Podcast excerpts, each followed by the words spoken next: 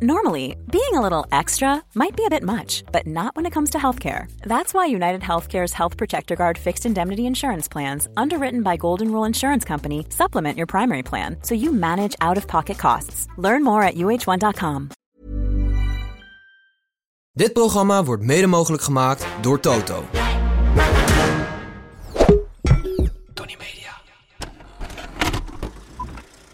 Johan Cruijff. En de goal van Van Hanegem. De vrije trap is voor Hansen. Ja! Hansen met de hak! Dames en heren, hij is sinds 1994 bij PSV. Ronald Koeman. Dat was even de misser. Ronald Waterer. Hallo allemaal en welkom bij weer een nieuwe aflevering van het Eredivisie Erfgoed Elftal. De podcast waarin wij het allervetste Eredivisie Elftal ooit gaan scouten.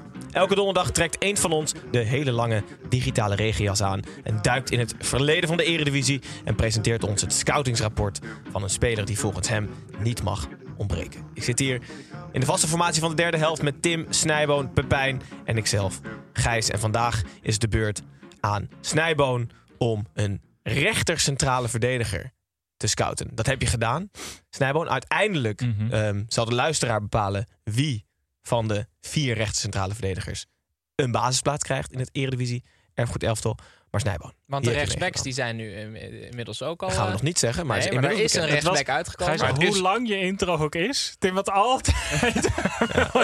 In zijn hoofd gaat de, check- in zijn Ja, maar hoofd dit- gaat de checklist. Ja, titel. Ja. En nee, nee. Maar hij zit toch altijd zo'n blokje overig bij. Dat hij altijd nog even de aanvulling Altijd zo'n asterisk. Abonneer. Alleen de abonnees. Maar dat is toch cruciale informatie? Want we hebben Heinz Stuy op goal en de rechtsback is inmiddels ook Ja, bekend. dat Ja. is waar, maar ik vind het gewoon altijd zo grappig dat je altijd gewoon met je, met, je- met je, met je zaag al klaar zit. Nee, maar ik ben benieuwd wie je hebt meegenomen. Ja, ik wil eerst wil ik de luisteraar een klein blikje achter de, uh, uh, achter de, achter de schermen ook gunnen. Want op het moment dat wij dichter bij deze opname eh, eh, dagen komen, dan is er ook altijd een soort van run op spelers, weet je wel. Dus wij, wij hebben dan een, eh, een soort van eh, designated survivor aangewezen. En daar moeten wij onze spelers eh, moeten we daar altijd doorgeven, zodat hij kan kijken dat we geen dubbelingen hebben. En dat niet, wij van elkaar niet weten welke Ja. speler we en meenemen. dat niet iedereen die natiekeeper meeneemt hier. Eh, maar ik had het deze keer wel moeilijk. Dus er komen een paar van mijn pareltjes ook via andere mensen voorbij. Maar ik ging uiteindelijk ging ik nadenken en ik ben op een speler gekomen. De titel van het scoutingsrapport is De Gorilla met het Kanon. Daar beginnen we altijd mee, hè, de titel Ja? van het scout. Ja. Dan mogen wij raden. Weet Ja. wel wie het is. Weet je nu al wie het is? De gorilla met het kanon. Ja. Nee, ik weet dat niet. Ik kan niet eens een educated guess eh nee, uitbrengen. ook niet. Maar eh, oké, dat weten niet spelen. dan. Het zou kunnen, want ik had een dubbelingetje dat het... Nou, nee. Doe maar. Dan wil ik, ja, dan willen we eh, wel handen, handen bij de knoppen dan, Ja. want jullie Ja, gaan er ja. snel achter komen dan Ja. nu. 1980, 1983 FC Groningen. 1983, 1986 Ajax. 1986, 1989 PSV. Koeman. Ah. Ah, leuk. hè? We hebben natuurlijk gewoon, we hebben ook Wilde gewoon kwaliteit nodig. Ja, ja, ja, We ja. hebben kwaliteit nodig in dit Ja. elftal. Ja. En ik heb een paar redenen, jongens, eh, waarom Koeman gewoon de Hij was toch sinds ideale... 1993 bij PSV? Ja, zeker. Ja, ja, ja. Eh, ik heb gewoon een verhaaltje, jongens. Hij is de perfect centrale verdediger voor in ons elftal. Maar eerst eventjes wat kort Ja. over onze bondscoach. Want geloof het of niet, onze bondscoach verdient ook een beetje een redemption arc. Terwijl hij nog bondscoach is. Wat is dat? Nou, dat hij, hij moet weer een beetje de, in, de, in de gratie van het volk aangenomen eh, worden. Hè. De, Koeman, hij staat er niet heel goed op momenteel. Hij moet echt van ver komen bij mij, eh, deze hoor. Nou, precies. Maar Ronald Koeman, hij groeit op in Groningen omdat zijn vader bij GVAV speelde. Ja. Eh, een van de voorgangers Martin Koeman, van ja. Martin Koeman. En voor de niet-kenners is het nog steeds Martin Koeman. Ehm, en, en Erwin en Ronald, eh, de eh, kleine verhaaltjes uit de jeugd, zijn zo gek van voetbal dat eh, zij voetbalden altijd onder hun flat. En in plaats van dat ze naar binnen gingen om te lunchen, werden de broodje pindakaas van het balkon gegooid. zodat ze niet hoefden te stoppen met voetballen. Dat is letterlijk gewoon een café-reclame. Dus. Ja, Ja. Met die dik als de kaart, toch? Ja, Ja. zeker. Eh, dus, dus dat is ongeveer hoe gek hij ervan is. Hij debuteert op zijn zeventiende als middenvelder bij Groningen. Hmm. En dit is ook gelijk een aanloopje naar waarom het waanzinnig is dat Ronald Koeman als centrale verdediger in ons elftal kan voetballen. En hij breekt ook gewoon als middenvelder door. Na drie jaar Groningen vertrekt hij, de weg van de geleidelijkheid die hij zo graag kiest, vertrekt hij naar Ajax om het gat van onder andere Cruijff op te vullen. Nog steeds als middenvelder. Interessant. In drie jaar bij Ajax is hij ook eigenlijk nog steeds gewoon middenvelder. Hij speelt wel geregeld, maar het Amsterdamse spel ligt hem niet zo heel erg. Want Koeman was nogal fan van de steekbal. En bij Ajax ging altijd iedereen naar binnen toe. Dus dat lag hem toch niet heel erg. Van Basten en Koeman, dat liep ook niet heel erg... omdat Van Basten niet echt te lanceren was. En na drie jaar krijgt hij echt een, volgens hem, beschamend contractvoorstel. uitleg in ter faveur van Koeman. Van, ja, die van Basten die is niet aan te sturen. Nee, nee, spel, het, moet- het moet ook niet. passen. Het moet ook passen. En na drie jaar vertrekt hij dus naar PSV. Omdat hij bij Ajax het gewoon niet meer ziet zitten. En daar, jongens, ja, de verandering waardoor hij 100% in ons elftal moet. Hij wordt een offensieve libero. En alleen die titel is al geweldig. De libero, voor de, voor de mensen die het niet weten, is eigenlijk de ultieme soort van de laatste man. Echt sweepen, alleen Ja. maar gewoon als een kommetje achter je verdediging. En dan in balbezit met de vrijheid om eigenlijk gewoon zo ver in te dribbelen als je zelf wil. Dus je bent eigenlijk als laatste man, ben je ook gewoon de nummer 10 en soms de spits. En Koeman is hier dus Welke, verschrikkelijk welke goed in. trainer heeft dit tactisch foefje bedacht? Ja, dat moet ik straks even voor je opzoeken. En waarom bestaat het ook niet? Frenkie de Jong had ik op een gegeven moment even hoop op dat dat weer een libero zou worden. Zou ik maar- leuker hebben gevonden. Ja. Nou ja, je kan het dus wel. Ik heb het wel opgeschreven dat in een bepaalde mate is die soort van die inverted wingback of hoe John Stones nu bij Man City speelt. Is een beetje libero-achtig, omdat het wel verdedigers zijn die echt in het middenveld, op het middenveld terechtkomen in balbezit. Maar de echte libero bestaat niet echt meer, omdat je je kan eigenlijk niet meer echt iemand bij het spel zetten met een libero. Dus Nee. dat werd op den duur wel een beetje een probleem. Ehm Beckenbauer was natuurlijk en Baresi in Italië waren echt al hele bekende libero's. En Koeman was dat ook. Hij speelt drie jaar bij PSV en maakt 51 goals als centrale verdediger. Ongelooflijk. Wint de Europa Cup 1 ook met PSV. En 88, vertrekt, hè? ja, en vertrekt daarna naar Barcelona, waar hij weer de Cruijff wordt gehaald. En Cruijff is een beetje rode draad, hè? want Cruijff ging dus, eh, hij volgde Cruijff op als speler bij Ajax. Vervolgens ging hij bij Ajax weg, terwijl Cruijff trainer was. En Cruijff haalt hem dus weer en hij speelt onder Cruijff in Barcelona. Daar loopt het ook niet helemaal vanzelf eerst, maar uiteindelijk in zes jaar Spanje 264 wedstrijden, 88 goals. Jezus, wat Hij ongelooflijk. krijgt daar de bijnaam eh, Sneeuwvlokje. En jullie denken dat komt omdat hij dat haar heeft. Dat is niet zo. Hij is vernoemd naar een albino-gorilla uit de dierentuin van Barcelona. De enige bekende albino-gorilla. En die heet de Sneeuwvlokje. Dat is wel echt goed. Heel vet. Ja. Ehm, Kunnen we een foto? Ik wil wel een foto van die, eh van die de- aap zien. ja, denk gorilla, maar Gaan we dan even met, met wit vacht in plaats van met zwarte vacht. En rode ogen waarschijnlijk. Ja. Ehm, hij wint dus, eh, hij bouwt af bij eh, Feyenoord nadat hij in Barcelona ook de Europa Cup 1 finale heeft beslist. Ook met die knal tegen Sampdoria, 112e minuut. Het kanon, Ja. precies. De gorilla met het kanon, daar is hij. Daar is Koeman.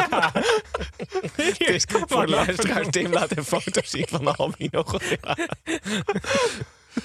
Ga je nooit meer naar Koeman kijken met hetzelfde gezicht. Oh.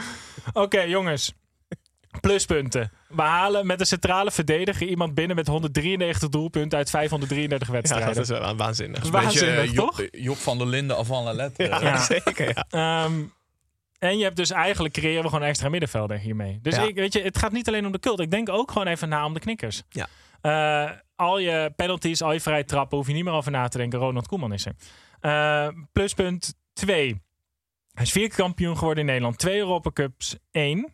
Eén keer Europees kampioen. Hij heeft gespeeld en getraind bij Ajax, Feyenoord en PSV.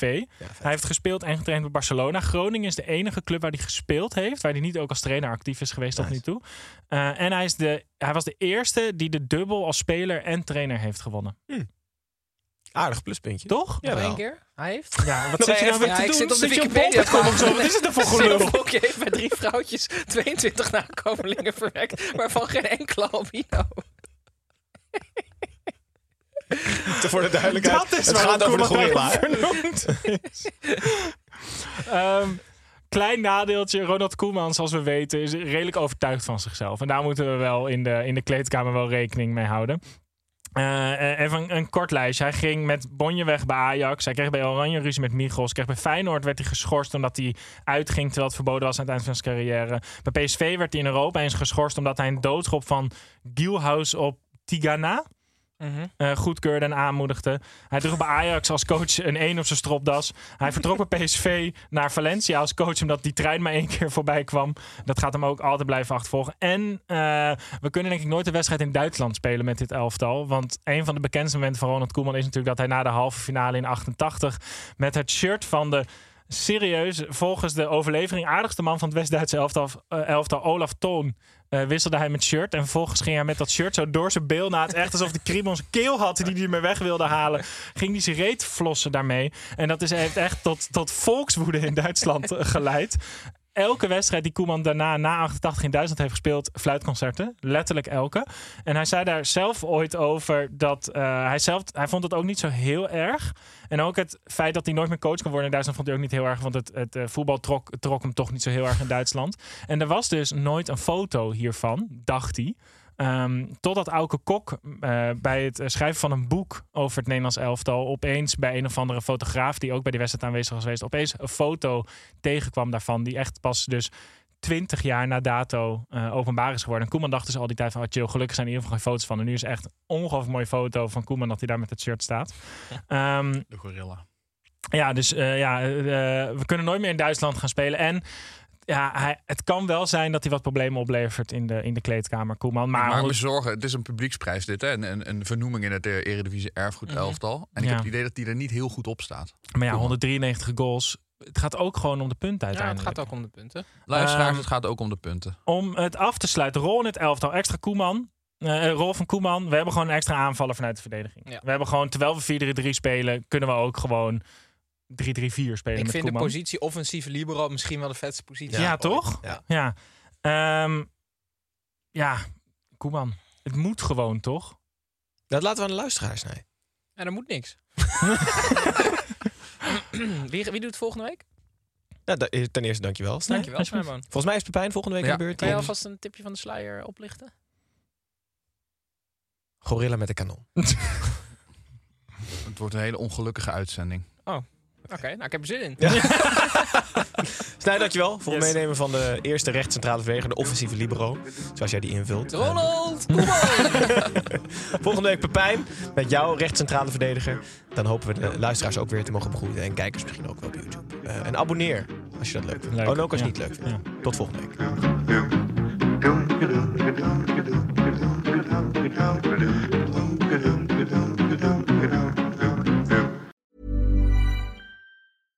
Als je toch de tijd neemt om een podcast te luisteren, dan kan het maar beter je favoriete podcast zijn. En elke maandag in je favoriete podcast-app. Snapt iemand nu dat de podcast ook echt je favoriete podcast heet... en dat het gemaakt wordt door Stefan de Vries, Julia Heetman en Sean Demmers? Waarom praat je over jezelf in de derde persoon? Waarom, waarom, er staat hier Sean Demmers en Julia Heetman. Waarom moet jij nou weer voor mij? Dat ging per ongeluk, Sean. Ja, dat ging per ongeluk. Ja, jezus. Steve, jij moet nog nee zeggen. Oh, nee.